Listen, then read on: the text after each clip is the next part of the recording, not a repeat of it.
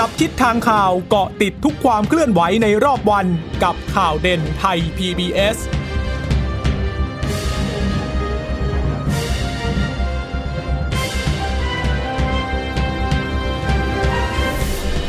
สวัสดีค่ะสวัสดีค่ะต้อนรับคุณผู้ฟังสู่ข่าวเด่นไทย PBS ค่ะเราพบกันเป็นประจำทุกวันจันทร์ถึงศุกร์บ่ายๆแบบนี้นะคะอัปเดตข้อมูลข่าวสารที่เกิดขึ้นในรอบวันเพื่อที่จะได้ส่งต่อข่าวค่ำไปยังไปประเด็นไปยังข่าวค่ำมิติใหม่ทั่วไทยด้วยนะคะค่ะคุณผู้ฟังสามารถรับฟังเราได้นะคะผ่านทางไทย PBS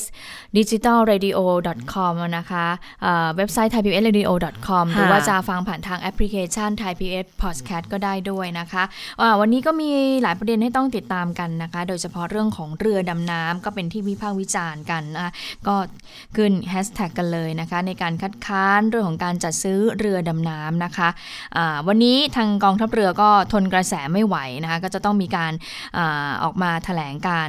ในวันนี้นะคะซึ่งก็แถลงไปแล้วค่ะเมื่อชั่วโมงหนึ่งได้แล้วแหละนะคะก่อนที่เราจะเข้ามาเนี่ยตอนนี้ก็ยังไม่จบเลยนะคะก็ยังแถลงไม่เลิกซึ่งเราก็มีบางช่วงในช่วงต้นๆของการแถลงมาให้คุณผู้ฟังนั้นได้ฟังกันนะคะของเสียงบางช่วงบางตอนนะคะเรื่องของแก้ไขรัฐธรรมนูญในสัปดาห์นี้ก็ต้องติดตามกันต่อที่พรรคร่วมรัฐบาลเนี่ยก็บอกว่าจะยื่นร่างนะคะในนามของพรรคร่วมเนี่ยรวมเป็นฉบับเดียวเลยนะคะแล้วก็จะส่งไปให้กับทั้งประธานสภาชวนเพื่อที่จะได้บรรจุ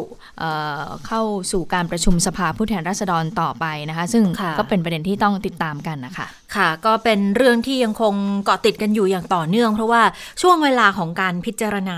แก้ไขรัฐธรรมนูญเนี่ยจริงๆก็มีกมธ.เพื่อศึกษาการแก้ไขรัฐธรรมนูญกันมาก่อนละแต่ว่ามันอาจจะเป็นช่วงเวลาที่ประจวบเหมาะพอดีก็ได้กับการที่มีการชุมนุมทางการเมืองเกิดขึ้นในระยะนี้เพื่อที่จะ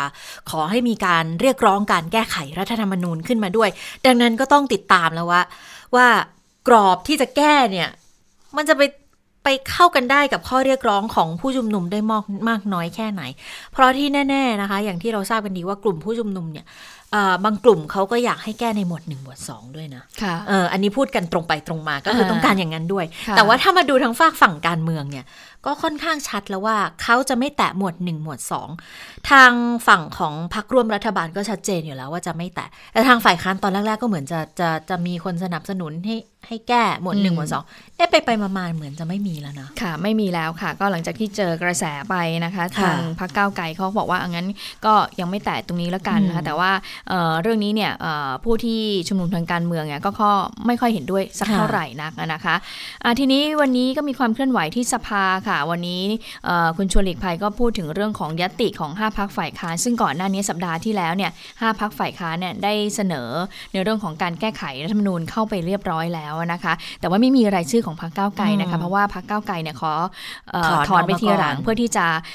เสนอในร่างของตัวเองเข้าไปนะคะโดยคุณชวนบอกว่าก็จะบรรจุเข้าวาระการประชุมในวันที่30สิงหาคมนี้แหละนะคะแล้วหากจะมีการยื่นญัตติเพิ่มเติมมาก็สามารถนำมาพิจารณาร่วมกันได้แต่ว่าจะต้องเป็นเรื่องทำนองเดียวกันนะซึ่งฉบับที่ยื่นมาก่อนเนี่ยก็สามารถพิจารณาก่อนได้โดยที่ไม่ต้องรอฉบับอื่นเลยนะคะไปฟังเสียงของคุณชวนค่ะ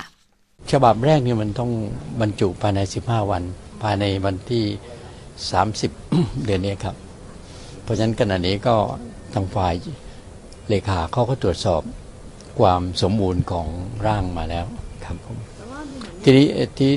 แต่ว่าไม่ได้มีปัญหาแล้วครับสมมติว่ามีการบรรจุแล้วเนี่ยแล้วก็ต่อมามีการเสนอภายหลังนะครับเพิ่มเติมก็มา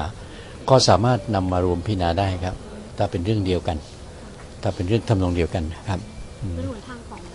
รัฐบาลแต่ยังไม่ได้ยื่นค่ะกลัวว่าจะไม่ทันในสมัยประชุมนี้ค่ะจำเป็นต้องเปิดประชุมอันนั้นไม่เกี่ยวกันครับฉบับใดยื่นมาก็ต้องพิจารณาฉบับนั้นครับส่วนจะมีการยื่นต่อจากฉบับอื่นหรือไม่นั้นก็แล้วแต่แต่ละฝ่ายจะไม่เกี่ยวกันว่าทันไม่ทันเพราะฉบับที่ยื่นมาแล้วก็ต้องพิจารณาไปไม่ได้มีการรอกันนะแล้วฉบับที่ยื่นมาตอนแรกค่ะจะสามารถประชุมภายในสมัยนี้ไหมคะท่านคิดว่าภายในสามารถจังบรรจุภายในสัปดาห์นี้ได้แต่ว่าพิจารณาวันไหนเป็นอีกเรื่องหนึ่งเพราะว่าบรรจุต้องภายใน15วันแต่ว่าวันที่จะนัดประชุมวันไหนนั้นต้องให้กรรมการประสานงาน2ฝ่ายเข้าหารือกันครับรวมทั้งญัตติมาตรา152ที่เสนอมาแล้วนะครับซึ่งก็ต้องหารือว่าแต่ละฝ่ายพร้อมวันไหนครับ ค่ะอันนี้ก็เป็นความเคลื่อนไหวของคุณชวนหลีกภัยนะคะก็คุณชวนบอกว่าถ้าเกิดเสนอมาก็จะพยายามที่จะบรรจุเข้าสู่การประชุมภายในสิ้นเดือนนี้แหละนะคะไปดูของพรรคชาติไทยพัฒนาบ้างเพราะว่าเมื่อสัปดาห์ที่ผ่านมาก็มีความเคลื่อนไหวมีความชัดเจนจากทางพรรคภูมิใจไทยแล้วใช่ไหมคะวันนี้ก็มีความเคลื่อนไหวจากทางพรรคชาติไทยพัฒนานะคะคุณวราวุฒิศิลปอาชาซึ่งขณะนี้ก็ดำรงตำแหน่งเป็นรัฐมนตรีว่าการกระทรวงทรัพยากรธรรมชาติและสิ่งแวดล้อมแต่ว่าก็อยู่ในฐานะประธานคณะกรรมการนโยบายและยุทธศาสตร์ของพรรคชาติไทยพัฒนาก็พูดถึงความคืบหน้าในการจัดทำร่างแก้ไขรัฐธรรมนูญโดยบอกว่าต้องดูว่าประเด็นไหนเนี่ยที่เป็นกังวลทั้งเรื่องของกลไกการเลือกตั้งสำหรับรายละเอียดหลักก็ยังคิดว่าแนวทางการทำงานในสมัยที่คุณบรรหารศิลปอาชาเป็นนายกรัฐมนตรีให้สสร.เนี่ยน่าจะเป็นทางออกที่ดีที่สุดก็มีการพูดพาดพิงถึงคุณพ่อนิดนึงนะคะคุณบรรหารศิลปอาชาดังนั้นรายละเอียดเนี่ยก็จะเสนอเป็นประเด็นเข้าไปโดยให้สสร.เนี่ยเป็นผู้พิจารณาทั้งกรณีของสว.การลงคะแนนวิธีการเลือกตั้งแต่ก็ย้ำนะคะว่าไม่แตะหมวด1และหมวด2เหมือนกันใครจะมีแนวคิดอะไรก็แล้วแต่พรรคถือว่าหมวด1หมวด2ของรัฐธรรมนูญนั้นสำคัญที่สุดส่วนมาตราอื่นก็เป็นหน้าที่ของสสร.ว่าจะไปปรับแก้หรือทำอะไรก็แล้วแต่ค่ะค่ะอันนี้ก็เป็นอีกพรรคหนึ่งที่ออกมาแสดงจุดยืนชัดเจนเหมือนกันว่าหมวด1หมวด2เขาคงจะไม่แก้นะแต่ว่าถ้าเป็นของพรรคร่วมเห็นว่าสัปดาห์นี้ใช่ไหมคะทางวิป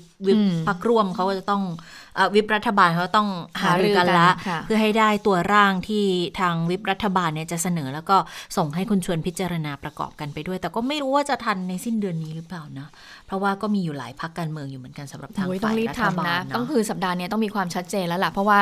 แต่ว่าถ้าเกิดพรรคร่วมรัฐบาลไม่มีความชัดเจนนะก็คือยังไงก็พิจารณาของฝ่ายค้านไปแต่ทีนี้ว่าถ้าเอาฝ่ายค้านเนี่ยแล้วทาง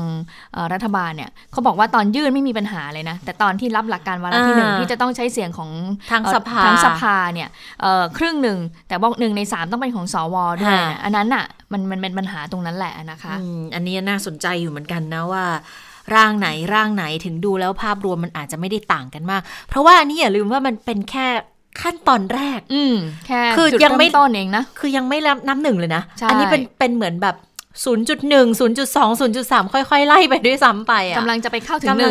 1 ยังไม่ขึ้นไปจุดสตาร์ทสำหรับการเริ่มแก้รัฐธรรมนูญเพราะอย่างที่เราคุยกันตลอดว่าจะแก้ได้จริงๆเนี่ยมันต้องผ่านด่าน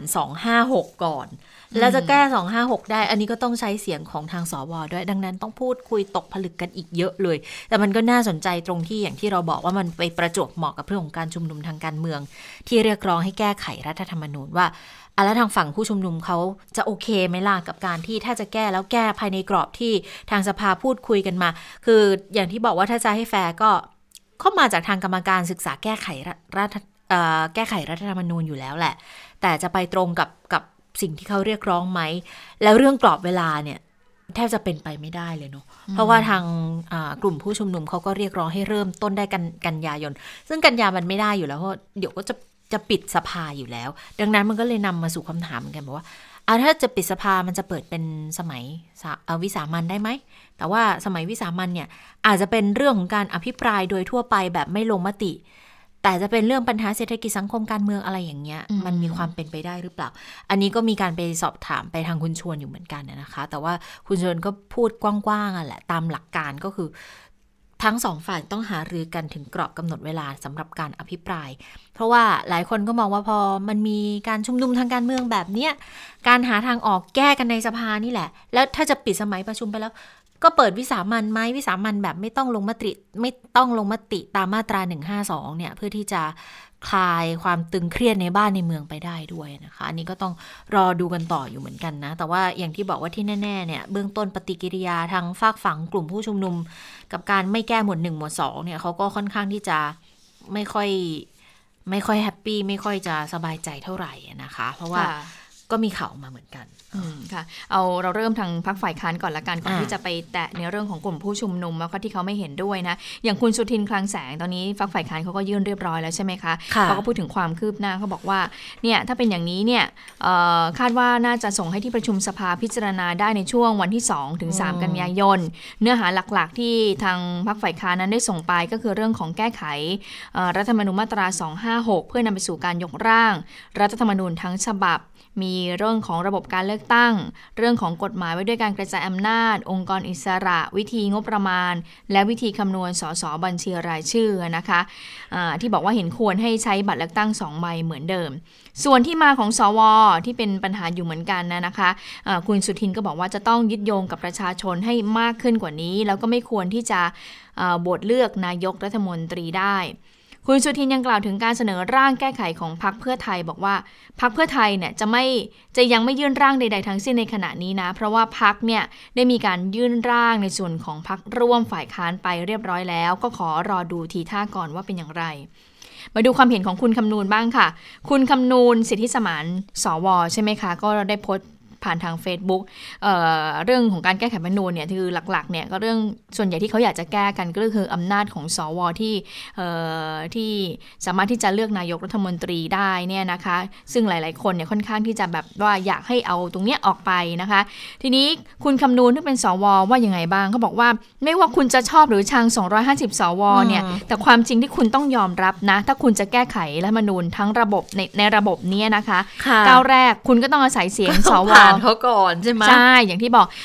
84คนนะทั้งในวาระ1และวาระ3ส่วน250สวจึงต้องคงอยู่ผมเชื่อว่าสวทุกคนเนี่ยร่วมมือในการพิจารณานะแล้วก็พร้อมที่จะตัดสินใจลงมติที่ถูกต้องเสมอเพื่อให้บ้านเมืองนั้นเดินหน้าไปได้นะคะแล้วก็มีการพูดถึงบอกว่าอย่างสสรปี2540เนี่ยมี17คนก็มีเขาบอกว่าก็ได้มีการออกแถลงการออกมาเรื่องของเจตนารมณ์รัฐธรรมนูญฉบับประชาชนแล้วก็ข้อคิดเห็นในการแก้ไขรัฐธรรมนูญปี60ด้วยนะก็คือ1เห็นด้วยแก้ไขรัฐธรรมนูญมาตรา256เพื่อให้มีสภาร่างจัดทำแล้วก็ตามที่ทุกพรรคทุกฝ่ายเรียกร้องโดยเฉพาะอย่างยิ่งนักเรียนนักศึกษาประชาชนโดยถือเอากระบวนการคัดเลือกสสรที่มาจากประชาชนเนี่ยมารับฟังความคิดเห็นด้วย2ก็คือเลือกตั้งสสให้ใช้บัตร2ใบส่วนสวก็ให้มาจากการเลือกตั้งของประชาชนในแต่ละจังหวัด3นายกซึ่งเป็นผู้นำสูงสุดของฝ่ายบริหารให้มาจากการเลือกตั้งของประชาชน4ศาลรัฐธรรมนูญมีอำนาจหน้าที่เพียงเฉพาะการวินิจฉัยร่างพรบหรือร่างพรบประกอบรัฐธรรมนูญว่าขัดแย้งต่อรัฐธรรมนูญหรือไม่เท่านั้นนะ5องค์กรอิสระต่างๆให้ที่มาของกระบวนการสรรหาเนี่ยทุกขั้นตอนเนี่ยต้องยึดโยงประชาชนไม่ให้ตกอยู่ในกับคนกลุ่มใดกลุ่มหนึ่งแล้วก็6ก็มีเรื่องของการปฏิรูปกระบวนการที่ทำมีหลายเรื่องทีเดียวนะมีถึง9ข้อนะคะปฏิรูปการศึกษามีเรื่องของการเปลี่ยนผ่านการสืบทอดอำนาจเป็นประชาธิปไตยสมบูรณ์เป็นธรรมมีบทบัญญัติมาตรการป้องกันรัฐประหารด้วยอันนี้ก็เป็นสิ่งที่สสร.ชุดเก่าชุดไหนนะคะชุด2540เลยนะที่ได้ชื่อกันขึ้นชื่อกันว่าเป็นรัฐธรรมนูญที่เป็นประชาธิปไตยมากที่สุดฉบับหนึ่งที่เคยมีนะคะแล้วก็ยกเลิกแก้ไขกันไปนะคะก็เป็นอีกหนึ่งความเห็นแต่ทีนี้ถ้าเราไปดูของพรรคก้าวไกลบ้างที่บอกว่าท้ายที่สุดแล้วเขาก็ยอมที่จะถอยลงมายังไม่แก้หมวด 1 หมวด 2เนี่ยนะทางคุณวิโรจน์ ลักษณะอดิศร สส.บัญชีรายชื่อเขาว่ายังไงบ้างเขาบอกว่ากรณีที่มีข่าวบอกว่าก้าวไกลกลับลำจะไม่ยื่นญัตติแก้รัฐธรรมนูญหมวด 1 หมวด 2เนี่ยขอบอกว่าไม่ได้กลับลำนะคะเพราะว่าพรรคไม่ได้เสนอญัตติประเด็นนี้แต่จุดยืนของพรรคก็คือควรให้สสร.ที่ตั้งขึ้นเนี่ยเขามีอิสระในการแก้ไขรัฐธรรมนูญเป็นทางออกของประเทศ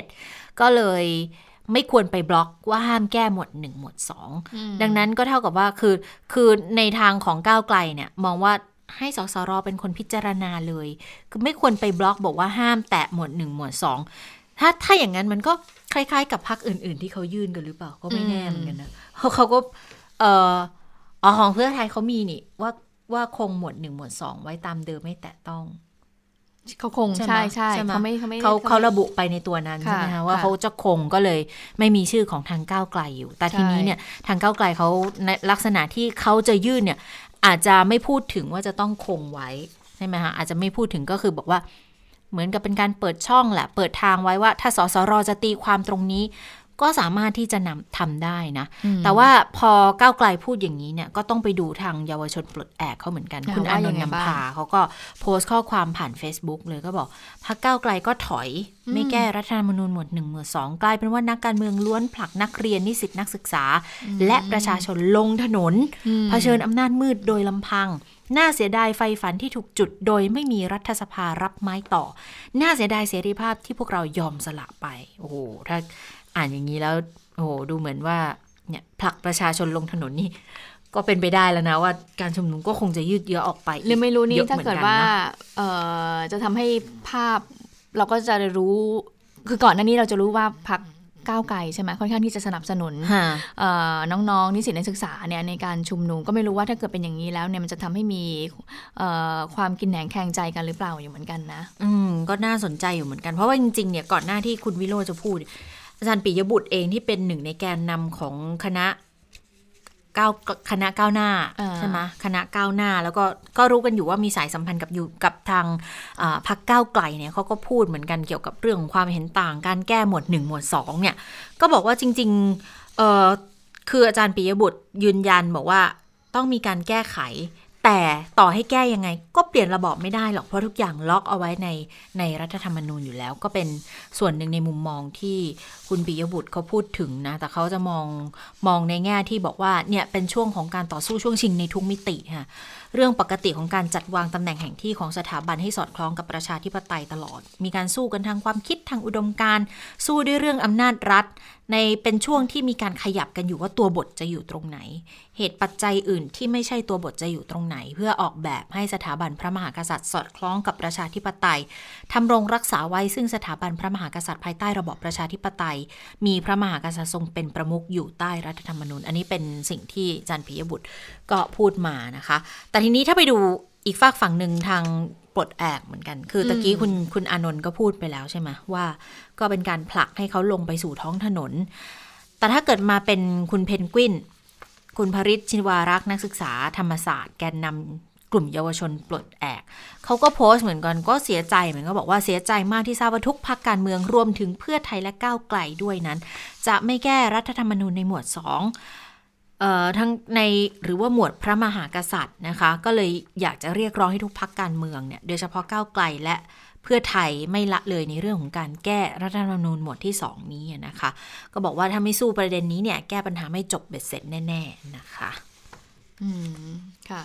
ก็เป็นความเคลื่อนไหวเรื่องของการแก้ไขรัฐธรรมนูญนะคะเพราะฉะนั้นแล้วก็ต้องติดตามกันต่อภายในสัปดาห์นี้นะคะว่าจะบรรจุได้เมื่อไหร่วันไหนเนี่ยจะมีการเริ่มที่จะมีการพิปรายในเรื่องนี้กันนะคะมาดูเรื่องของการจัดซื้อเรือดำน้ำกันนะคะแน่นอนว่าก็เป็นที่วิพากษ์วิจารณ์อย่างมากเลยนะคะสำหรับหลังจากที่ทางอนุกรรมาธิการใช่ไหมคะได้มีการโหวตแล้วก็จัดซื้อเรือดำน้ำได้ปรากฏว่าวันนี้ค่ะก็มีความเคลื่อนไหวแน่นอนว่าก็ต้องมีผู้สื่อข่าวไปถามบิ๊กป้อมนะคะถึงเรื่องของการจัดซื้อเรือดำน้ำว่าเป็นยังไงนะคะเพราะว่าทางพรรคเพื่อไทยเขาได้มีการเปิดเผยเอกสารที่พบพิรุธว่าการจัดซื้อเนี่ยมันไม่ใช่เป็นสัญญา G2G นะคะพลเอกประวิตรก็บอกว่ากรณีที่พรรคเพื่อไทยเนี่ยออกมาระบุการจัดซื้อเรือดำน้ำ2ลำมูลค่า 22,500 ล้านบาทนั้นจะเป็นโมฆะพลเอกประวิตรก็บอกว่าตอนที่รับผิดชอบดูแลอยู่ก็ไม่โมฆะนี่เพราะว่ามีการลงนามเดี๋ยวรอฟังการแถลงแล้วกันนะคะวันนี้พลเอกประวิตรพูดได้ประมาณเท่านี้ไปฟังเสียงกันค่ะตอนผมอยู่นะก็ไม่โมฆะไม่โมฆะเพราะว่าเป็นการลงนามเดี๋ยวทางกองทัพเรือก็มาออกมาชี้แจงบ่ายโมงครึ่งวันนี้นะเดี๋ยวฝากคอยฟังแล้วบี้ได้ไงเป็นเรื่องของกรรมธิการเขา นะคะก็ผู้สื่อข่าวก็ถามว่ามีข้อมูลเปิดเผยออกมาว่ามีนายพลปปามาล็อบบี้คณะอนุกรรมาธิการครุภัณฑ์ ICT รัฐวิสาหกิจและทุนหมุนเวียนให้โหวตผ่านงบซื้อเรือดำน้ำพลเอกประวิตรก็เลยย้อนผู้สื่อข่าวพร้อมกับยิ้มแล้วก็ตอบว่าจะล็อบบี้ได้ยังไงเป็นเรื่องของกรรมาธิการนะคะและทีนี้เมื่อถามว่ามีความกังวลหรือไม่ในเรื่องของการซื้อเรือดำน้ำว่าจะเป็นประเด็นทำให้บานปลายเกิดการชุมนุมลุกลามมากขึ้นหรือเปล่านะคะพลเอกประวิตรก็บอกไม่มีอันนี้ก็พลเอกประวิตรก็พูดถึงแล้วก็บอกให้รอฟังแถลงไปนะคะค่ะก็ต้องคือเรื่องเรือดำน้ำตอนนี้ยังเริ่มแถลงจริงๆนัดหมายกันบ่ายโมงครึ่งใช่ไหมแต่ว่าเริ่มจริงๆเนี่ยดูเหมือนจะเป็นสักบ่าย 2:05 น.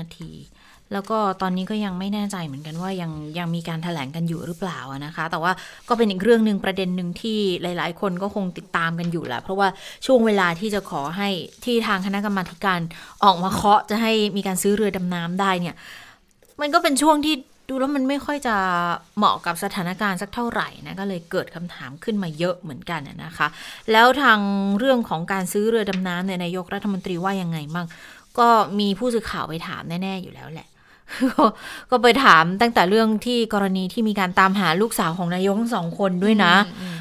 แล้วก็เรื่องของการคัดค้านซื้อเรือดำน้ำด้วยปรากฏนายกโบกมือบอกสั้นๆบอกไม่มีตอบแค่นั้นเองไม่มีนี่ไม่มีอะไรไม่รู้เหมือนกันตอบแค่สั้นๆว่าไม่มีก็เลยไม่แน่ใจแล้วว่าสรุปนายกความหมายของนายกเนี่ยมีการพูดถึงอะไรกันแน่แต่เชื่อว่าก็คงจะได้รับทราบแล้วแหละเกี่ยวกับปฏิกิริยาของคนในสังคมหลังจากที่ทางคณะกรรมาการเขาออกมาเคาะบอกว่าก็จะไฟเขียวให้ซื้อเรือดำน้ำอีก2ลำได้นะคะทีนี้มาดูพรรคเพื่อไทยกันบ้างที่ออกเป็นผู้ที่ออกมาเปิดเผยว่าพบพิรุธพบความผิดปกตินะคะในเรื่องของการจัดซื้อเรือดำน้ำนี้นะคะ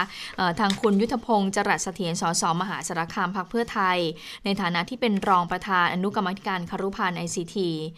แล้วก็อยู่ในคณะกรรมาธิการร่างพรบงบประมาณปี64สภาผู้แทนราษฎรเนี่ยก็พูดถึงกรณีระบุที่ว่ามีนายพลปปานี่แหละหรือเรียกว่าบิ๊กปปาเนี่ยในรัฐบาลโทรศัพท์ล็อบบี้บิ๊กปปาเนี่ยนายพลปปาเนี่ยมันเขามีตั้ง3ปนะรัฐบาลชุดเนี้ยแต่อันนี้เขาหมายถึงใครหมายถึงสสหรอก็บอกนายพลเมื่อสักครู่นี้ผู้สื่อข่าวเนี่ยว่าบอกว่านายพลปปาอันนี้ระบุว่าเป็นบิ๊กปปาเขาบอกว่ามีบิ๊กปปาในรัฐบาลเนี่ยบิ๊กปปาแล้วก็นายพลปปาซึ่งท่านในรัฐบาลคนไหนนะเขามีตั้ง3นะหนึ่งในนั้นก็มีพลเอกประวิตรมีพลเอกประยุทธ์แล้วบิ๊กปอปาก็อีกบิ๊กหนึ่งก็คือชื่อเล่นก็คือพลเอกอนุพงศ์บิ๊กป๊อกด้วยนะคะบอกว่าโทรศัพท์ล็อบบี้อันนี้เรายังไม่รู้นะเป็นใครนะคะ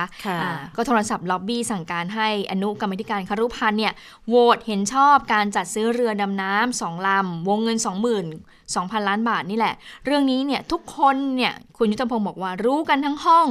ในช่วงที่อนุกรรมาธิการเนี่ยพักประชุม1ชั่วโมงก่อนที่จะมีการโหวตลงมติมีการเรียกอนุกรรมาธิการฝ่ายรัฐบาลไปคุยกันเชื่อว่ามีการล็อบบี้ในกันในช่วงนั้นแหละ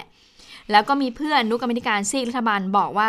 มีบิ๊กรัฐบาลโทรศัพท์มาล็อบบี้ให้โหวตสนับสนุนการซื้อเรือดำน้ำก็เชื่อว่าแน่นอนละมีการล็อบบี้กันอย่างแน่นอนเพราะว่าก่อนหน้านี้เนี่ยในวันที่17 สิงหาคมเมื่อสัปดาห์ที่แล้วเนี่ยที่มีการประชุมอนุกรรมาธิการเนี่ยทุกคนเนี่ยไม่มีใครเห็นด้วยเลยนะให้จัดซื้อเรือดำน้ำแต่กองทัพเนี่ยก็ยังยืนยันถึงความจำเป็นต่อการจัดซื้ออยู่เพราะว่ามีสัญญา G2G ผูกพันแล้วก็มีเอกสารลงนามระหว่างพลเอกประยุทธ์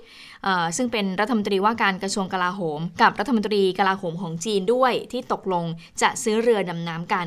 ดังนั้นที่ประชุมจึงมีมติให้แขวนเรื่องนี้ไว้ก่อนโดยให้กองทัพเนี่ยนำเอกสารมาชี้แจงต่ออนุกรรมาธิการครั้งต่อไปต่อมาคุณยุทธพงศ์บอกว่าต่อมา21 สิงหาคมกองทัพเรือเนี่ยก็เอาเอกสารมาชี้แจงต่อที่ประชุมอนุกรรมาธิการแต่เมื่อตรวจพบมีแค่การระบุว่าให้ซื้อเรือดำน้ำลำที่1แค่ลำเดียวไม่ได้ผูกพันว่าจะต้องซื้อลำที่2และลำที่3และเอกสารที่ระบุว่าพลเอกประยุทธ์ไปลงนามกับรัฐมนตรีกลาโหมจีนน่ะก็ไม่เกี่ยวข้องกับการจัดซื้อเรือดำน้ำที่สำคัญเอกสารการลงนามซื้อเรือดำน้ำลำแรกที่พลเรือเอกหรือชายรุดดิตเนี่ยอดีตผบ.ทร.เนี่ยไปลงนามจัดซื้อนั้นก็เป็นการลงนามกับบริษัทไชน่า Ship Building Offshore ถึงจะอ้างว่าเป็นรัฐวิสาหกิจแต่ก็ไม่ใช่รัฐบาลจีนก็ถือว่าเป็นการลงนามที่ไม่ถูกต้องนะคะไปฟังเสียงของคุณยุทธพงศ์กันค่ะผมเนี่ยก็พยายามปณีประนอมนะบอกว่าขอเลื่อนไปก่อนสักปีหนึ่งได้ไหมนะครับเพราะว่าลำแรกเนี่ยก็จะได้ก็ปี2567ใช่ไหมครับก็บอกว่าให้ได้ลำแรกมาก่อนแล้วก็ค่อยซื้อลำสองลำสามใช่ไหมหรือถ้ามันไม่ไหวจริงๆก็สองลำเนี้ยขอเลื่อนไปเป็นปีหน้าได้ไหมให้ภาวะเศรษฐกิจปัญหาความอดอยากปัญหาความหิวโหยคือผมเนี่ยเป็นผู้แทนทางภาคอีสานนะผมรู้ไงครับว่าชาวบ้านบ้านผมเนี่ยเขาลำบากขนาดไหนนะครับวันนี้เนี่ยมีทั้งอุทกภัยบางพื้นที่ภัยแล้งถูกไหมครับมันมีสองภัยเลยในวันเนี้ยแล้วต่อเนื่องกันมาหลายปีแล้วเรื่องภัยแล้งเนี่ยอีสานเนี่ย3 ปีแล้วคนที่เคยทำงานในภาคอุตสาหกรรมวันนี้ก็ตกงานคนไม่มีจะกินนะครับวันนี้รัฐบาลก็บอกไม่มีเงินจะช่วยแล้วผมก็บอกว่าขอเลื่อนไปก่อนได้ไหมสักปีหนึ่งก็ไม่ยอมก็ยังขอแม้กระทั่งว่าปีนี้เอาไปก่อนสักลำหนึ่งได้ไหมแล้วปีหน้าเนี่ยค่อยตั้งหรือปีถัดๆไปก็ค่อยตั้งก็ไม่ยอมครับอ้างแต่เรื่องความมั่นคงนะครับอ้างแต่เรื่องยุทธศาสตร์ทางทะเลซึ่งผมเรียนครับอ้างไปถึงหมู่เกาะสแปตลี่ในทะเลจีนใต้ผมถามหน่อยครับว่ากองทัพเรือเราจะไปเกี่ยวข้องอะไรกับนู่นนะถึงทะเลจีนใต้ก็เพื่อความมั่นคงคือเบื้องต้นเนี่ยเท่าที่ทราบมาก็เคยมีคำอธิบายเหมือนกับว่ามันเป็นหนึ่งในยุทธศาสตร์เพราะว่าประเทศรอบข้างก็มีเรือดำน้ำแล้วดังนั้นถ้าเกิดว่าประเทศไทยจะยังไม่มีเรือดำน้ำเนี่ยอาจจะเป็นการเสียเปรียบในเชิงของยุทธศาสตร์ก็เป็นได้แต่ว่าทีนี้เนี่ยก็ยังต้องคืออย่างที่บอกว่าช่วงเวลาในการที่มีมติออกมาว่าให้เดินหน้าในการซื้อได้เนี่ยมันอาจจะเป็นช่วงเวลาที่ประชาชนกำลังได้รับความลำบากกันอยู่นะขณะนี้จากการระบาดของโควิดก็เลยมองกันว่าถ้าเอาเงิน 20,000 กว่าล้านบาทเนี่ยมาช่วยเหลือประชาชนน่าจะมีประโยชน์มากกว่าการที่ไปจัดหาเรือดำน้ำมาประจำการโดยเป็นเรือดำน้ำที่มีไว้ในเชิงยุทธศาสตร์แล้วก็ยังไม่แน่ใจเลยว่าจะมีการใช้งานในเชิงในทางปฏิบัติได้มากน้อยแค่ไหนนะคะดังนั้นก็เลยตั้งข้อสังเกตเอาไว้เหมือนกันแล้วก็ยังมีการท้วงติ่งมาอีกบอกว่าอย่าง G2G เรือดำน้ำเนี่ยระวังเถอะมันจะไปซ้ำรอยกับการจำนำข้าว อันนี้เป็นการเตือนมาจากสสของเพื่อไทยเองด้วยนะคะ อย่างคุณยุทธพงศ์จรัสเสถียรเองด้วยว่าถ้าเกิดมีกรณีแบบนี้มาอีกเนี่ยนะมันก็จะเป็นแบบนี้เนี่ยมันก็พิจารณาดูให้ดีก็แล้วกันแล้วก็มีอีกหลายคนที่ออกมามองเหมือนกันนะบอกว่าถึงจะเป็นงบผูกพันน่ะแต่บางทีถ้าเกิดคุยกันได้เจรจากันได้ก็ไม่ต้องรีบนี่ก็สัญญากันไว้ว่าจะซื้อก็ไม่ได้บอกนี่ว่าระยะเวลาในการจะซื้อจะต้องอยู่ในกรอบกี่ปีดังนั้นก็อาจจะต้องพิจารณากันให้ถ้วนทีกันอีกทีนะคะซึ่งเรื่องนี้คุณยุทธพงศ์บอกว่าเรื่องนี้ถึงปปช.แน่ก็ต้องตรวจสอบสัญญาเลยใช่ไหมค่ะน่าเสียดายว่ารายการเราเร็วไปหน่อยนะก็เลยยังไม่รู้ว่าทางกองทัพเรือเนี่ยเขาแถลงออกมาว่ามีเนื้อหาประมาณไหนบ้างเดี๋ยวลองหาดูก่อนละกันว่าจะมีออกมาเบื้องต้นว่ายังไงแต่ว่าเรามีเสียงทางตัวแทนกองทัพเรือนะคะที่แถลงในช่วงต้นๆมาให้ฟังกันไปฟังกันดูค่ะเรือดำน้ำนี่ก็ถือว่าเป็นอาวุธทางยุทธศาสตร์ที่มีความสำคัญทางทหารในการคุ้มครองรักษาผลประโยชน์ของชาตินะครับซึ่งกองทัพเรือได้เล็งเห็นความสำคัญแก่เรื่องนี้มาโดยตลอดนะฮะตั้งแต่ยุคต้นๆของการมีกองทัพเรือนะฮะเราซึ่งพวกเราก็ทราบแล้วสมัยก่อนนี้กองทัพเรือก็มีเรือดำน้ำสมัยสงครามอินโดจีนอยู่ถึง4 ลำนะครับดังนั้นนะฮะกองทัพเรือจึงได้จัดทำโครงการจัดหาเรือดำน้ำโดยเป็นไปตามแผนยุทธศาสตร์แผนป้องกันประเทศนะครับแต่หลายๆครั้งนะฮะที่ผ่านมาเนี่ยโครงการจัดหาเรือดำน้ำมักจะถูกโยงไปประเด็นทางการเมืองอยู่เสมอนะครับทุกท่านคงจำได้นะฮะเมื่อวันที่1 พฤษภาคม 2560นะครับขณะที่พลเอกฤชัยรุจิตผู้การฐานเรือนะครับดำรงตำแหน่งเสนาธิการฐานเรือในขณะนั้นนะครับและในฐานะประธานกรรมการบริหารโครงการจัดหาเรือดำน้ำนะครับท่านและคณะได้จัดการแถลงข่าวบนเรือหลวงจักรีเบศนะครับเพื่อชี้แจงเหตุผลความจำเป็นในการจัดหาเรือดำน้ำให้ทุกฝ่ายได้รับทราบและเข้าใจว่าตามยุทธศาสตร์ของกองทัพเรือจะต้องมีเรือดำน้ำ3 ลำนะครับจึงนำมาสู่กระบวนการจัดหาเรือดำน้ำลำแรกโดยวิธีรัฐบาลต่อรัฐบาลหรือ G2G นะครับ ณเวลานั้นนะครับประเทศเพื่อนบ้านบางประเทศมีเรือดำน้ำเข้าประจำการ1 ถึง 2ลำนะครับบางประเทศก็ยังไม่มีนะครับแต่จากวันนั้นจนถึงวันนี้นะฮะณปัจจุบันนี้นะครับประเทศที่มีเรือดำน้ำเข้าประจำการแล้วก็มีจำนวนเรือดำน้ำที่เพิ่มขึ้นขณะที่ประเทศที่ไม่เคยมีเรือดำน้ำนะครับก็ปัจจุบันมีเรือดำน้ำแล้วนะครับแล้วก็กำลังจะเพิ่มจำนวนขึ้นไปอีกนะฮะสำหรับประเทศไทยนะฮะได้ดำเนินการจัดหาเรือดำน้ำลำแรกในปีงบประมาณ 2560 และจะเข้าประจำการนะครับก็ปี 2566 นะครับก็เป็นพลเรือเอกสิทธิพรมาศเกษมนะคะเสนาธิการทหารเรือซึ่งวันนี้ได้รับมอบหมายจากทางพลเรือเอกลือชัยรุดดิษฐ์ผู้บัญชาการทหารเรือให้มาแถลงข่าวให้แก่สื่อมวลชนในประเด็นเกี่ยวกับการจัดซื้อจัดหาเรือดำน้ำเข้าประจำการในกองทัพเรือเนี่ยนะคะซึ่งก็เป็นเรือที่ทางพลเรือเอกลือชัยรุดดิษฐ์ตอนนั้นเป็นเสนาธิการทหารเรือ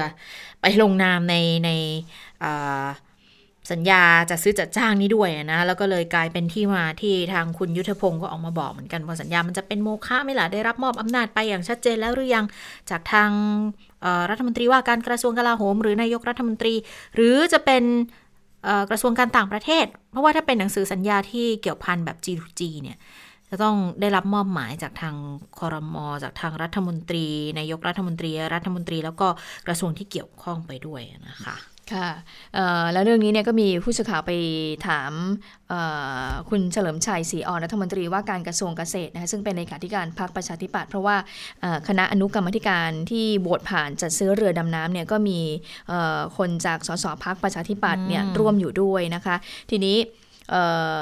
ทางคุณเฉลิมชัยก็บอกว่าอย่างที่บอกค่ะพรรคประชาธิปัตย์เนี่ยมีความหลากหลายการนำเสนอแนวคิดต่างๆเนี่ยในสถานะของความเป็นผู้แทนราษฎรก็สามารถทำได้ทีนี้ผู้สื่อข่าวเลยถามว่าจะพูดคุยกับรัฐบาลเรื่องดังกล่าวอย่างไรนะคะคุณเฉลิมชัยบอกว่าก็มาลงพื้นที่ที่จังหวัดระยองเนี่ยยังไม่ได้เจอใครเลยแต่คิดว่าเดี๋ยวคงมีการพูดคุยกันในวิปรัฐบาลเพราะว่าการดำเนินการต่างๆเนี่ยเราก็มอบให้ไปคุยกับวิปรัฐบาลทั้งหมดนะคะแล้วก็เชื่อว่าคุณชินวรบุญเกียรติสสนครศรีธรรมราชในฐานะรองประธานวิปเนี่ยก็คงจะไปพูดคุยและทีนี้เมื่อถามว่าแล้วคุยกับคุณองอาจแล้วหรือยังเพราะว่าคุณองอาจเนี่ยเขาบอกเสนอให้รัฐบาลเนี่ยทบทวนในเรื่องของการจัดซื้อเรือดำน้ำคุณเฉลิมชัยก็บอกว่าก็ยังไม่ได้พูดคุยยังไม่ได้เจอกันเลยนะก็คาดว่าในที่ประชุมสสก็คงได้พูดคุยกันอยู่แล้วนะคะทีนี้เมื่อถามอีกว่าแล้วอย่างนี้จะมีปัญหาที่คุณสิริวัลย์ปราศจากนามสกุลอะไรนะเดี๋ยวดิฉันหาก่อนซึ่งเป็นอนุกรรมธิการชุดดังกล่าวเนี่ยไปร่วมโหวตให้ผ่านจัดซื้อเรือดำน้ำด้วยคุณเฉลิมชัยก็บอกว่าเวลากรรมธิการไปโหวตมติต่างๆเป็นเรื่องเฉพาะหน้าในการตัดสินใจตรงนั้นซึ่งก็คงมีเหตุผลแต่ว่าสถานการณ์ในขณะนั้นเหตุผลอะไรเนี่ยก็คือความจำเป็นที่จะต้องคุยกันค่ะคุณสิริวัลย์ปราศจากศัตรูสสบัญชีรายชื่อนะคะก็เดี๋ยวทางพรรคเขาอาจจะต้องคุยกันด้วยเพราะว่ามีการถามไปถึงบอกว่าแล้วเนี่ยพูดคุยกับทางคุณองอาจคุณเฉลิมชัยคุยกับคุณองอาจคล้ำไพบูลย์สสบัญชีรายชื่อหรือยังที่เพราะว่าคุณองอาจก็เป็นหนึ่งในคนที่ออกมาเสนอบอกให้ทบทวนแล้วก็ไปมาก็กลับเป็นว่าอนุกรรมการชุดนี้โหวตให้ซื้อแล้วคุณเฉลิมชัยก็บอกว่ายังไม่ได้คุยเลยยังไม่ได้เจอกันแต่ว่าเดี๋ยวที่ประชุมสสก็คงจะต้องพูดคุยกันอยู่แล้วนะคะแล้วการที่คุณสิริวัลย์เนี่ยไปโหวตให้ซื้อจะมีปัญหาอะไรหรือเปล่าก็อย่างที่คุณพึ่งนภาบอกว่าบางทีมันก็เป็นเรื่องเฉพาะหน้าแล้วก็คนที่ไม่ได้อยู่ก็อาจจะไม่รู้ว่าเรื่องเฉพาะหน้านั้นน่ะเรื่องเฉพาะหน้าที่เกิดขึ้นหรือเปล่าฝ่ายค้านออกมาตั้งข้อสังเกตว่ามีโทรศัพท์จากบิ๊กปอปาหรือเปล่าคนในรัฐบาลใช่ไหมคะทีนี้ทางสสก้าวไกลค่ะปรากฏว่าไปร่วมการฟังการแถลงด้วยนะก็คือคุณพิจารณ์ชวนาพัฒนาวงศ์สสบัญชีรายชื่อแล้วก็รองหัวหน้าพรรคก้าวไกลแล้วก็คุณสุรเชษฐ์ประวีณวงศ์วุฒิค่ะสสบัญชีรายชื่อก้าวไกลเหมือนกันเขาเป็นรองกรรมาธิการศึกษาการจัดทำติดตามการบริหารงบประมาณสภาผู้แทนราษฎรด้วยก็ไปรับฟังในครั้งนี้ด้วยยังไม่มีความเห็นออกมาแต่ว่าเบื้องต้นเนี่ยเริ่มมีข้อมูลการแถลงมาบางส่วนละอย่างที่เราได้ฟังไปเมื่อสักครู่นี้นะคะเป็นเรื่องของเหตุผลว่าทำไมจะต้องมีแล้วเรือลำแรกเดี๋ยวจะได้มาปี67ใช่ไหมแล้วก็บอกว่าถ้าลงนามวันนี้เนี่ยก็กว่าจะได้รับเรือคือปี ปี70นู่นเลยหมายถึงอีก2ลำที่กำลังจะจัดซื้อจัดจ้างเนี่ยนะคะก็บอกว่ายืนยันคุ้มค่าทางเศรษฐกิจเพราะว่าผลประโยชน์ทางทะเลของชาติเนี่ยสูงถึง24ล้านบาทดังนั้นก็เอามาใช้ในการดูแลความสงบเรียบร้อยดังนี้ได้นะคะส่วนในเรื่องของการชี้แจงกับกมท.เรื่องเรือดำน้ำทั้งสองลำเนี่ยก็ยืนยันก็บอกว่ามีการเข้าไปชี้แจงจริงๆนะอันนี้ทางเสนาธิการทหารเรือพลเรือเอกสิทธิพรมาศเกษมก็บอกว่าก็ไปชี้แจงแต่ว่าข้อมูลบางส่วนนำมาแถลงเนี่ยทำให้เกิดความเข้าใจคลาดเคลื่อนก็เลยมองว่าอาจจะเป็นการหวังผลทางการเมืองหรือเปล่านะคะแล้วทางพลเรือโทประชาชาติสิริสวัสดิ์ค่ะรองเสนาธิการกองทัพเรือและในฐานะโฆษกกองทัพเรือเนี่ยอันนี้ตอบโต้เลยบอกว่ากรณีที่คุณยุทธพงศ์เนี่ยออกมาบอกว่าเปิดเผยเอกสารลับโจมตีการจัดซื้อเรือดำน้ำเนี่ยบอกว่าเป็นการพูดที่บิดเบือนข้อเท็จจริงนำไปซึ่งความแตกแยกนำมาสู่ความเกลียดชังต่อกองทัพอันนี้เป็นสิ่งที่ไม่สมควรแล้วก็นำมาเป็นประเด็นเคลื่อนไหวทางการเมืองด้วยแล้วที่บอกว่าที่กล่าวหาเนี่ยว่าสัญญาซื้อเรือดำน้ำของกองทัพเรือเป็นสัญญาเก๊ไม่เป็นความจริงที่พูดตะกี้ไงที่บอกว่าเดี๋ยวก็เป็นแบบจำนำข้าวขึ้นมาหรอกแบบG2G ไม่จริงเนี่ยแต่ว่าทางโฆษกกองทัพเรือก็บอกโครงการรับจำนำข้าวที่พรรคเพื่อไทยทำต่างหากเป็น G2G เก๊แล้วไม่ถูกต้องแต่กองทัพเรือเนี่ยทำการซื้อแบบ G2G ถูกต้องโปร่งใสขอให้สังคมอย่าตกเป็นเครื่องมืออย่าตกเป็นเหยื่อเรื่องของการเมืองการให้ข่าวของเพื่อไทยหวังผลทางการเมืองเป็นการเห็นแก่ตัวโอ้ค่อนข้างจะดุเดือดทีเดียวนะกับการแถลงตอบโต้ในประเด็นนี้ของทางโฆษกกองทัพเรือนะคะค่ะทีนี้ทางพรรคพลังประชารัฐนะคะในฐานะกรรมธิการวิสามัญพิจารณาร่างพรบปี64ซึ่งเป็นกรรมธิการชุดใหญ่เนี่ยเขาว่ายังไงบ้างอย่างคุณวัฒนยาวงศ์โอภาสีนะคะก็บอกว่าเรื่องของการจัดซื้อเรือดำน้ำเนี่ยก็ยอมรับว่าเป็นงบประมาณผูกพันจริงนะคะแต่ว่าตอนนี้มันก็มีเรื่องของปัญหาเศรษฐกิจแล้วก็เรื่องของสาธารณสุขที่เกิดจากการแพร่ระบาดของโควิด-19 อยู่ดังนั้นเนี่ยการใช้งบประมาณเนี่ยมันก็ต้องพิจารณาถึงความจำเป็นก็คงจะต้องพิจารณาอย่างให้รอบครอบถี่ถ้วนนะคะทีนี้ผู้สื่อข่าวก็ถามว่าแล้วอย่างนี้จะต้องมีการทบทวนงบประมาณในการจัดซื้อเรือดำน้ำหรือเปล่าคุณวัฒนยาก็บอกว่าหลังจากนี้เนี่ยกรรมธิการก็ต้องมีการหารือกันเพราะว่ากรรมธิการคณะใหญ่เนี่ยมีถึง78คนเลยนะซึ่งก็มีตัวแทนทั้งพรรคการเมืองฝ่ายรัฐบาลพรรคร่วมและฝ่ายค้านก็มีกระบวนการทำงานที่ต้องฟังเสียงร่วมกันซึ่งในวันพุธนี้กรรมธิการก็จะพิจารณางบต่างๆที่8คณะอนุกรรมธิการได้พิจารณาแล้วรายละเอียดก็คงจะต้องติดตามว่ามีความเห็นต่องบประมาณจะซื้อเรือดำน้ำอย่างไรค่ะค่ะก็เป็นเรือดำน้ำเดี๋ยวช่วงข่าวข้ามมิติใหม่ทั่วไทยก็น่าจะได้รับฟังข้อมูลจากทั้งสองฝากฝั่งเลยนะคะว่าจะมีใครพูดอะไรเรื่องอะไรแบบไหนกันบ้างนะคะก็เป็นประเด็นให้คุณผู้ฟังได้รับฟังแล้วก็นำข้อมูลต่างๆมาวิเคราะห์สังเคราะห์แล้วก็ประเมินกันเองว่าอันไหนเป็นยังไงนะคะที่มาที่ไปเป็นยังไงอีกเรื่องนึงที่ยังคงต้องเกาะติดกันอยู่ต่อเนื่องนะเรื่องของโควิด-19นะคะวันนี้ก็มีรายงานของทางสบคก็เป็นการแถลงผ่านทางเอกสารแล้วล่ะคือต้องไปดูใน Facebook ของศูนย์ข้อมูลบริหารสถานการณ์การแพร่ระบาดของโรคติดเชื้อไวรัสโคโรนา2019หรือว่าสบคนะคะวันนี้มีรายงานผู้ป่วยรายใหม่เพิ่ม2คนค่ะเป็นนักศึกษาชายไทยอายุ35ปีคนนี้กลับจากอินเดียค่ะถึงไทยวันที่8สิงหา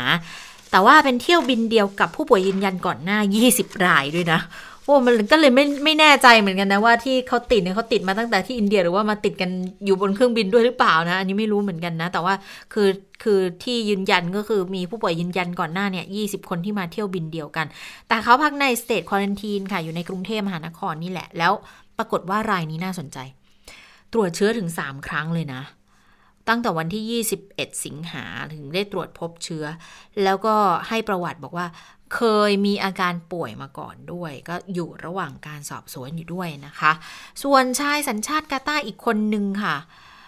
อายุ71ปีคนนี้เดินทางมาจากกาตาร์มาถึงไทยวันที่22สิงหานะคะ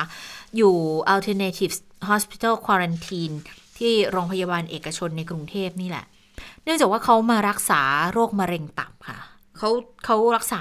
น่าจะรักษาที่ไทยมาอยู่แล้วแหละแล้วก็พอช่วงโควิดก็เลยไม่ได้เข้ามาอยู่พักใหญ่ตอนนี้เข้ามาได้ก็เลยเข้ามารักษาด้วยก็เดินทางมาพร้อมกับลูกชาย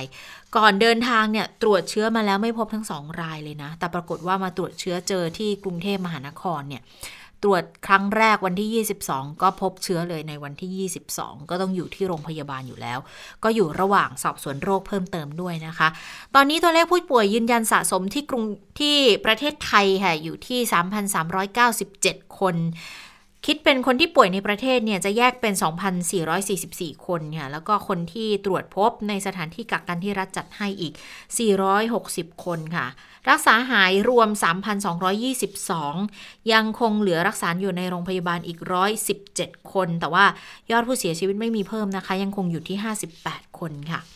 ส่วนคนที่เดินทางกลับจากต่างประเทศคือตกค้างอยู่ต่างประเทศแล้วขอกลับไทยวันนี้เข้ามาอีก458คน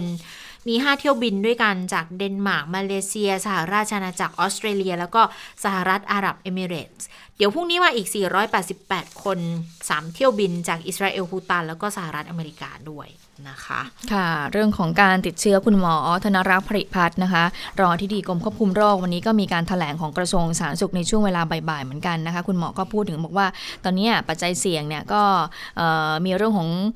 การเดินทางไปไหนมาไหนของคนนี่แหละเพราะอย่างที่บอกนะคะว่าคนเนี่ยก็คือเป็นพาหะในการนำเชื้อจากที่หนึ่งไปสู่อีกที่หนึ่งได้นะคะก็ทำให้เกิดการติดเชื้อกันเรื่องของคนที่เดินทางกลับมาก็ยิ่งสำคัญมากเลยนะคะแรงงานที่ลักลอบเข้ามาผู้ที่เดินทางกลับมาอย่างเมื่อสักครู่ที่รายงานไปจะเห็นได้ว่าผู้ที่เดินทางกลับมาจากต่างประเทศส่วนใหญ่ก็ติดเชื้อโควิด -19 แล้วก็ไม่แสดงอาการด้วยนะคะก็เป็นปัจจัยสำคัญไปฟังเสียงของคุณหมอธนรักษ์กันค่ะเรื่องของคนที่จะเดินทางกลับมาจากต่างประเทศนะครับก็ยังเป็นความเสี่ยง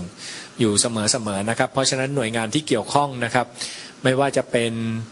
สถานที่กักกันทางเลือกนะครับสถานที่กักกันขององค์กรนะครับหรือสถานที่กักกันโดยใช้โรงพยาบาลทั้งหมดนี่ก็จะต้องกวดขันในเรื่องของการดูแลผู้เดินทางนะครับให้มีการแยกออกจากกลุ่มประชากรอื่นๆเนี่ยอย่างดีนะครับเพื่อลดการแพร่ระบาดของโรคนะครับถัดไปก็คือเรื่องการดูแลสถานที่ที่มีผู้คนหนาแน่นนะครับซึ่งก็ถ้าเกิดมีผู้ป่วยหลุดไปอาจจะก่อให้เกิดการแพร่ระบาดขนาดใหญ่ได้แล้วก็สิ่งที่สำคัญอีกจุดหนึ่งนะครับซึ่งจะเป็นจุดที่จะต้องดูแลกันเป็นพิเศษในระยะนี้ก็คือที่โรงพยาบาลนะครับตอนนี้สถานการณ์ในประเทศไทยค่อนข้างดีนะครับอยากให้ทุกคนเนี่ยใช้ชีวิตอย่างมีสตินะครับเศรษฐกิจแล้วก็วิถีชีวิตของเราจะได้สามารถดำเนินการต่อไปได้นะครับถ้าพวกเราช่วยกันร่วมแรงร่วมใจกันนะครับก็ให้ทุกคนร่วมมือร่วมแรงร่วมใจนะคะในการป้องกันโควิด -19 อยู่นะกาดอย่าตกนะคะค่ะก็เตือนกันอยู่ตลอดว่าถึงจะไม่พบรายงานผู้ที่ติดเชื้อในประเทศแต่ไม่ได้หมายความว่าจะปลอดจากเชื้อทั้งหมดนะแต่ในการตรวจเชิงรุกมีไหมก็มีค่ะเราเพิ่งจะรู้กันเองว่าก็มีการตรวจเชิงรุกกันอยู่อย่างสม่ำเสมอแล้วก็ตรวจไป 20,000 กว่าคนแต่ก็ไม่รู้ว่ามันจะเพียงพอที่จะเป็นตัวแทนในการที่จะยืนยันว่าเราไม่มีเชื้ออยู่แล้วหรือไม่นะคะดังนั้นก็เลยจะต้องดูแลตัวเองสุขภาพของตัวเองนะวิธีการง่ายๆเลยสวมหน้ากากอนามัยเว้นระยะห่างล้างมือบ่อยๆนะคะแล้วก็เวลารับประทานอาหารอาจจะมีช้อนกลางส่วนตัวด้วยอันนี้ก็จะเป็นวิธีการที่ทางกรมควบคุมโรคพยายามที่จะเน้นย้ำกันมาตลอดนะคะค่ะไปดูเรื่องของครม.สัญจรนิดนึงนะคะว่าวันพรุ่งนี้ถึงจะมีการประชุมครม.แต่ว่าตอนนี้เนี่ยมีรัฐมนตรีบางท่านเนี่ยก็ลงไปพื้นที่บ้างแล้วนะคะก็ไปลงไปพื้นที่ไปดูในส่วนงานของตัวเองที่ต้องรับผิดชอบนะคะแล้วก็มีความกังวลเหมือนกันว่าจะมีม็อบหรือเปล่าไปต้อนรับนายกแล้วก็ครม.หรือเปล่านะคะเรื่องนี้คุณสาธิตปิตุเตชะรัฐมนตรีช่วยว่าการกระทรวงสาธารณสุขในฐานะที่เป็นสสจังหวัดระยองเหมือนเป็นแม่งานนะคะก็บอกว่าสถานการณ์เคลื่อนไหวทางการเมืองที่ระยองเนี่ยเป็นไปด้วยความเรียบร้อยดีอาจจะมีการแสดงออกบ้างก็คิดว่าเป็นสิทธินะก็พยายามทำความเข้าใจพูดคุยกับทุกคนนะคะก็อยากให้ต้อนรับอย่างสุภาพแล้วก็สร้างสรรค์ชวนการเคลื่อนไหวนะก็ถือว่าเป็นสิทธิ์แล้วก็เชื่อมั่นว่าจะมีการเคลื่อนไหวแสดงสัญลักษณ์แต่ว่าไม่รุนแรงนะคะ ในฐานะที่เป็นส.ส.เจ้าของพื้นที่คิดว่าการเคลื่อนไหวของกลุ่มต่างๆเนี่ยเป็นไปโดยธรรมชาติหรือเปล่าคุณสาธิตก็บอกว่าคำว่าธรรมชาติเนี่ยเป็นการแสดงสิทธิ์เราก็ต้องเคารพในการแสดงสิทธิ์ซึ่งก็พยายามขอความร่วมมือนะคะว่าลักษณะไหนที่มันเกินเลยไม่สุภาพไปหรือว่าใช้คำที่ไม่เหมาะสมและทำให้เกิดความขัดแย้งรุนแรงเนี่ยก็จะขอความร่วมมือกับพวกเขาไปนะคะทีนี้เมื่อถามบอกว่าแล้วบรรยากาศการลงพื้นที่ของพรรคของคณะก้าวหน้าล่ะเพราะว่าช่วงอาทิตย์ที่ผ่านมาวันอาทิตย์ที่ผ่านมาเนี่ยคุณธนาธรจึงรุ่งเรืองกิจเนี่ยเขาลงตัดหน้านายกเลยนะเขาไปลงพื้นที่ก่อนไปพูดคุยกับแรงงานต่างๆนะคะแล้วก็เหมือนกับว่าเขาก็ไปลงเรื่องของเลือกตั้งท้องถิ่นด้วยแหละมันจะมีเลือกตั้งนายกอบจ.ด้วยนะคะเรื่องนี้เนี่ยคุณสาธิตว่ายังไงบ้างคุณสาธิตก็บอกว่าก็เคยพูดแล้วเขาอาจจะมีการนัดหมายไว้ล่วงหน้าแต่ว่าจะตั้งใจหรือเปล่าก็มองว่าเป็นสิทธิ์เหมือนกันแต่ว่าบรรยากาศก็เป็นไปด้วยความสงบเรียบร้อยดีเป็นการมาเปิดสาขาพักดูแลความเรียบร้อยชายหาดก็ถือว่าเป็นเรื่องที่ดีนะคะและส่วนความคืบหน้าการจัดเวทีรับฟังความคิดเห็นของกลุ่มต่างๆที่เป็นแนวคิดของนายกในพื้นที่จังหวัดระยองล่ะจะเกิดขึ้นในช่วงไหนคุณสาธิตก็บอกว่าก็ยังไม่ทราบนะแต่ว่านายกเนี่ยก็สั่งกระทรวงทบวงกรมไปแล้วให้รับฟังในเรื่องนี้แต่ว่าตอนนี้เนี่ยระยองยังไม่มีเวทีแบบนี้นะคะแต่ก็มีเวทีสมาคมท่องเที่ยวก็มีการเตรียมนั่งคุยกับนายกอยู่ก็เหมือนจะแบบว่าให้เปิดเวทีที่ระยองเป็นที่แรกนะแต่ว่าเหมือนกับว่าการเดินทางมาของนายกก็ยังไม่ได้พบกันนะคะระหว่างนักศึกษาที่เป็นตัวแทนแล้วก็กับนายกรัฐมนตรีแต่ว่าก่อนหน้านี้ทางสภาพัฒน์เนี่ยก็ได้มีการจัดรับฟังความคิดเห็นของ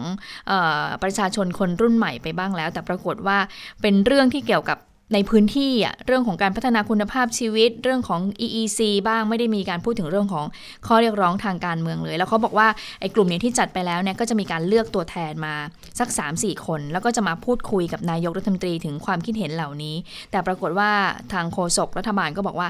ดูหมายของนายกแล้วเนี่ยค่อนข้างแน่นก็คงจะไม่ได้พบกับนักศึกษาในเวทีนี้แต่อย่างใดค่ะค่ะก็น่าเสียดายเหมือนกันเนาะจะไปถึงพื้นที่แล้วแต่ว่าก็ไม่ได้แลกเปลี่ยนอะไรเพิ่มเติมแต่ว่าจริงๆภารกิจยังมีถึงวันพรุ่งนี้ใช่ไหมคะเพราะว่าประชุมครม.จริงๆจะเป็นวันพรุ่งนี้วันนี้ก็มีส่วนหน้าที่ลงพื้นที่ไปดูในงานที่เกี่ยวข้องแล้วนายกรัฐมนตรีเองวันนี้ไปหรือยังบ่ายใช่ไหมคะก็คงจะไปดูพื้นที่ดูสถานที่อะไรกันก่อนเพราะว่าลงไปคราวนี้เนี่ยพิจารณากันหลายเรื่องส่วนใหญ่จะเกี่ยวข้องกับเรื่องของโครงสร้างพื้นฐานนะอย่างเรื่องการเชื่อมโยงรถไฟ3 สนามบินใช่ไหมคะแล้วก็เรื่องของการจัดทำถนนหนทางส่วนใหญ่จะเป็นในเรื่องโครงสร้างพื้นฐานที่กระทรวงคมนาคมเป็นคนดูแลอยู่ด้วยแล้วก็อีกเรื่องนึงที่คนคงต้องดูแลกันอย่างเข้มข้นหน่อยก็คือการฟื้นการท่องเที่ยวในพื้นที่ด้วยนะคะก็เห็นว่า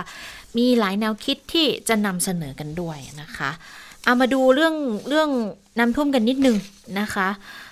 ที่จังหวัดสุโขทัยตอนนี้ลุ่มน้ำยมก็น้ำค่อนข้างที่จะสูงอยู่แต่ว่าทางอธิบดีกรมชลประทานค่ะคุณทองเปลวกองจันทร์ก็บอกว่าเช้าวันนี้เนี่ยปริมาณน้ำการไหลผ่านในพื้นที่ประตูระบายน้ำบ้านหาดสะพานจันทร์เนี่ยก็สามารถไหลลงไปได้ค่อนข้างดีแล้วก็มีการตัดยอดน้ำเข้าคลองซ้ายขวาก่อนถึงตัวเมืองสุโขทัยเพราะว่าเขาต้องการคุมน้ำที่ไหลผ่านตัวเมืองด้วยเพื่อไม่ให้น้ำมันไปท่วมในพื้นที่เศรษฐกิจนะคะแล้วก็มีการกำจัดสิ่งกีดขวางซากวัชพืชที่ไหลหลากมาบริเวณหน้าประตูระบายน้ำบ้านหาดสะพานจันทร์กันอย่างต่อเนื่องบอกว่าสะสมกันอยู่ตรงนั้นประมาณ300ตันเลยนะที่เป็นอุปสรรคกีดขวางการระบายน้ำเนี่ยก็ต้องเร่งเคลียร์พื้นที่แล้วสภาพฝนที่ตกกระจายพื้นที่ตอนบนของประเทศเนี่ยค่ะน้ำก็เลยยังไหลลงสู่แม่น้ำสายหลักอยู่อย่างต่อเนื่องแล้วก็อ่างเก็บน้ำต่างๆด้วยก็ได้เน้นย้ำแล้วว่าให้กรมชลเนี่ยทางรัฐมนตรีว่าการกระทรวงเกษตรและสหกรณ์นะคะก็ได้เน้นย้ำให้กรมชลตรวจสอบความมั่นคงของเขื่อนของอ่างเก็บน้ำประตูระบายน้ำต่างๆด้วยโดยเฉพาะสปิลเวย์เนี่ยที่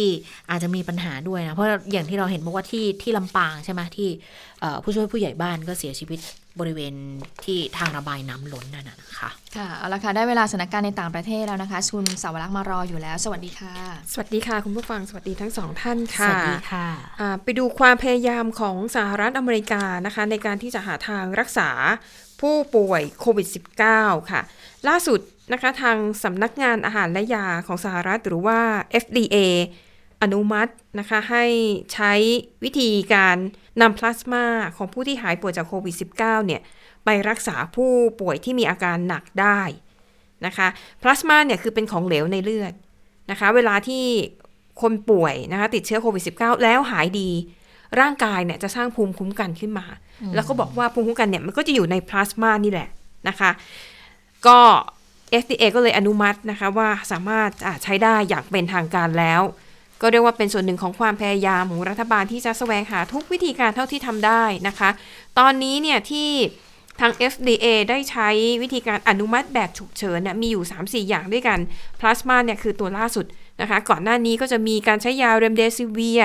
แล้วก็ยาที่มีสารสเตียรอยด์แล้วก็อีกหลายวิธีเลยนะคะแต่ว่ามันก็มีอีกมุมหนึ่งค่ะมีนักวิทยาศาสตร์ก่อนหน้านี้คุณผู้ฟังน่าจะเคยเห็นหลายๆบทความที่ออกมาวิจารณ์กันว่าจริงๆแล้วพลาสมาเนี่ยมันรักษาไม่ได้ผลคือ1ไม่มีประสิทธิภาพ2บอกว่าต่อให้ฉีดเข้าไปแล้วร่างกายสร้างภูมิต้านทานขึ้นมาจริงแต่ว่าภูมิต้านทานนั้นมีอายุจำกัดเช่น อาจจะอยู่แค่3เดือนแล้วก็ป้องกันไม่ได้อีกแล้วนะคะนอกจากนี้ค่ะการจะหาพลาสมาคือหาได้ในจำนวนน้อยนะคะคือ1ต้องให้คนที่หายป่วยเนี่ยคือมาบริจาคพลาสมา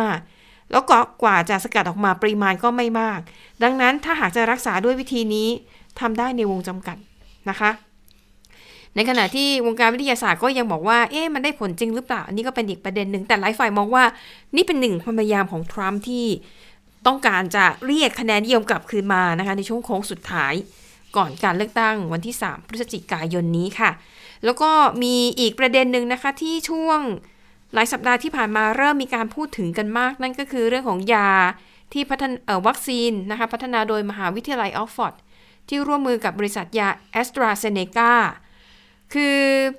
เขาบอกว่าตามปกติแล้วเนี่ยการพัฒนาวัคซีนต้องใช้เวลาอย่างน้อยเนี่ยปีครึ่ง2ปีอย่างต่ำนะคะแต่เนื่องจากการระบาดของโควิด -19 เนี่ยถือว่าสถานการณ์ทั่วโลกเข้าขั้นวิกฤตดังนั้นหลายประเทศเขาก็เลยตัดสินใจให้ภูมิคุ้มกันทางกฎหมายแก่บริษัทที่ผลิตยาและวัคซีนนะคะบอกว่าถ้าไม่ให้เนี่ยเวลาที่นำยาหรือวัคซีนออกไปใช้เนื่องจากว่ามันต้องมีการเร่งกระบวนการในการพัฒนาเร่งกระบวนการในการทดสอบหรือบางทีจำนวนคนทดสอบก็น้อยกว่าที่ควรจะเป็นทางบริษัทยาก็กลัวว่าถ้าปล่อยให้มีการจำหน่ายแล้วในอีก 3-4 ปีหลังจากนั้นมีผู้เสียชีวิตหรือได้รับผลข้างเคียงร้ายแรงจากการใช้วัคซีนหรือยาเหล่านี้เนี่ยทางบริษัทยาจะรับความเสียหายเหล่านั้นไม่ไหวนะคะก็เลยทำให้รัฐบาลหลายประเทศทำข้อตกลงซึ่งบางประเทศก็เปิดเผยบางประเทศนักข่าวถามผู้นำก็ไม่รับไม่ปฏิเสธนะคะแต่ที่เปิดเผยชัดเจนเนี่ยก็คือสหรัฐอเมริกาค่ะสหรัฐอเมริกาเนี่ยเขามีกฎหมายและกฎหมายเนี่ยเขาร่างมาตั้งแต่ปี2548นะคะเพราะว่าปี2519เนี่ยอเมริกาตอนนั้นเคยกลัวว่าจะมีไข้หวัดหมูระบาดแล้วตอนนั้นเนี่ยรัฐบาลก็บอกเนี่ยอยากจะฉีดวัคซีนให้ประชาชนก่อนแต่ตอนนั้นบริษัทยาเขาก็กลัวเรื่องกฎหมายและอเมริกาก็เป็นประเทศที่ช่างฟ้องอยู่แล้วอ่ะคือฟ้องร้องกันเป็นเรื่องปกติมากบริษัทยาก็เลยไปรวมตัวกันกับรัฐบาลสหรัฐในปี2519นะคะบอกว่าถ้าจะให้เราผลิตยาหรือวัคซีนให้เนี่ยรัฐบาลต้องให้สิทธิ์คุ้มครองกฎหมายกับเราด้วยนะในเรื่องนี้ซึ่งในที่สุดรัฐบาลสหรัฐอเมริกาตอนนั้นคือยอมตามคำร้องขอของบริษัทยาแต่ต่อมาค่ะในปี2548รัฐบาลก็เลยกำหนดร่างขึ้นเป็นกฎหมายขึ้นมาเลยเพราะว่าได้บทเรียนจากไข้หวัดหมูเมื่อปี2519ก็บอกว่าถ้าหากมันมีเหตุฉุกเฉินเกิดอะไรเกิดขึ้นแล้วรัฐบาลต้องการให้บริษัททั้งหลายเนี่ยที่เป็นของเอกชนผลิตหรือพัฒนาอะไรสักอย่างเพื่อช่วยเหลือรัฐบาลจะให้สิทธิ์คุ้มครองอันนี้ซึ่งล่าสุดยาของบริษัทAstraZeneca กับ Oxford เนี่ยเข้าข่ายนะคะได้รับการรับรองผ่านทางกฎหมายฉบับนี้ซึ่ง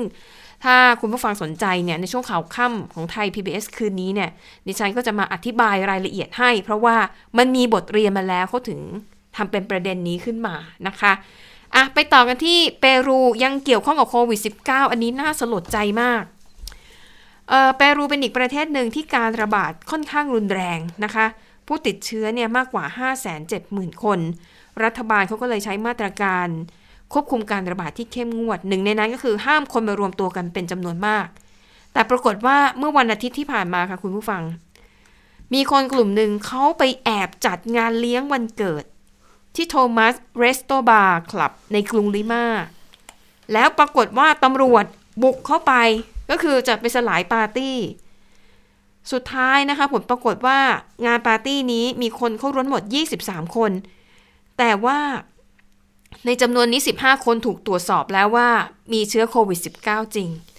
แต่ที่แย่ไปกว่านั้นคือพอตำรวจบุกเข้าไปทุกคนก็พยายามจะหนีการจับกุมแล้วทางออกมันมีประตูเดียวแคบๆเหยียบกันตายค่ะ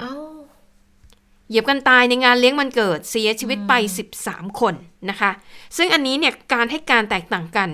ผู้ที่เห็นเหตุการณ์บอกว่าตำรวจเนี่ยยิงแก๊สน้ำตาเข้าไปในบาร์คนก็เลยตกใจและพยายามวิ่งหนีตายกระเสือกกระสนกันออกมาจนเหยียบกันตายนะคะแต่ทางฝั่งตำรวจอ้างว่าตำรวจไม่ได้ใช้อุปกรณ์ใดๆเลยนะในการที่จะเข้าไปจับกลุ่มผู้ที่มาจัดปาร์ตี้โดยผิดกฎหมายเพราะว่า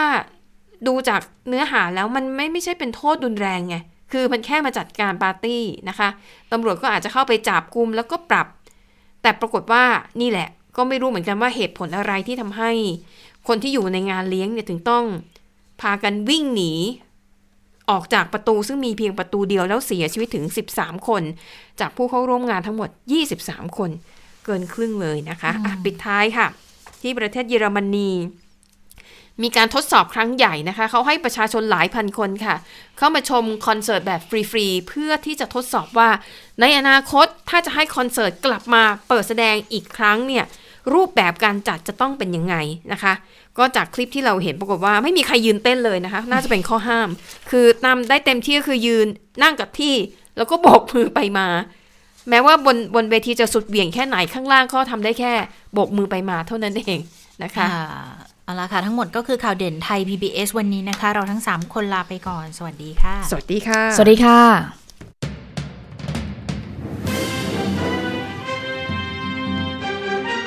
ติดตามข่าวเด่นไทย PBS ได้ทุกวันจันทร์ถึงศุกร์เวลา 15:00 นทางไทย PBS Digital Radio